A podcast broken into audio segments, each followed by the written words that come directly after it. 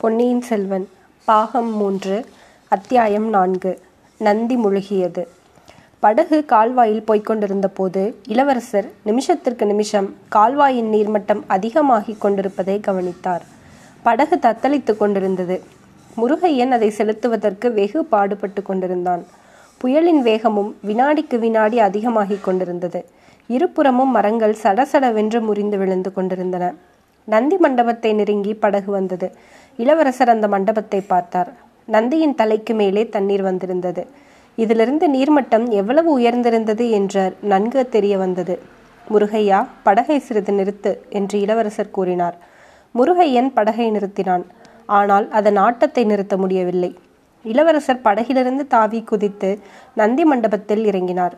பிறகு அதன் அருகில் விழுந்திருந்த ஒரு மரத்தை பிடித்துக்கொண்டு மண்டபத்தின் மேல் சிகரத்தின் மீது ஏறினார். அங்கே இருந்து சற்று முற்றும் பார்த்தார். கால்வாய்க்கு கீழ்ப்புறம் முழுவதும் ஒரே ஜலப்பிரளயமாக இருந்தது.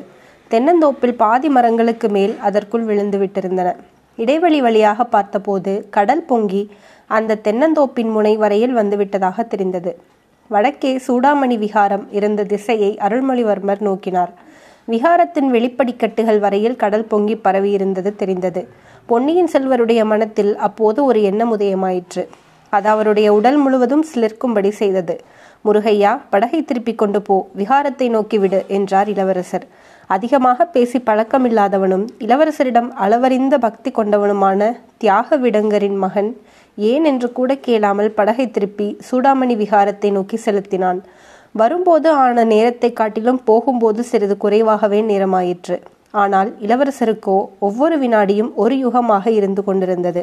படகு விகாரத்தை அடைந்த போது பொங்கி வந்த கடல் ஏறக்குறைய விகாரம் முழுவதையும் சூழ்ந்து கொண்டிருந்தது. நீர்மட்டம் மேலே ஏறிக்கொண்டே இருந்தது.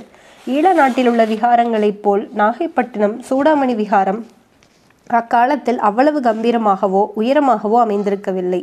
இன்னும் கொஞ்சம் தண்ணீர் மேலே ஏறினால் விகாரத்தின் மண்டப சிகரம் கூட முழுகிவிடும் என்ற நிலைமை ஏற்பட்டிருந்தது.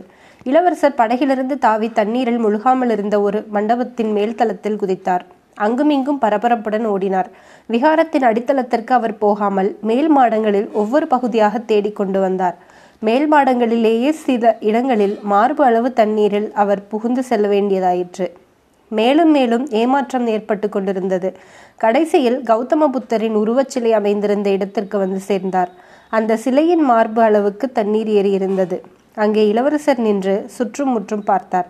தண்ணீரில் குனிந்தும் பார்த்தார். அவருடைய வாயிலிருந்து எழுந்த மகிழ்ச்சியும் வியப்பும் கலந்த ஆஹா ஒளி அவர் தேடி வந்ததை அடைந்து விட்டார் என்பதற்கு அறிகுறியாக இருந்தது. ஆம் புத்தர் சிலையின் அடியில் தண்ணீருக்குள்ளே பகவானுடைய பத்ம சரணங்கள் இரண்டையும் இருக்க கட்டிக்கொண்டு ஆச்சாரிய பிக்ஷு உட்கார்ந்து கொண்டிருந்தார்.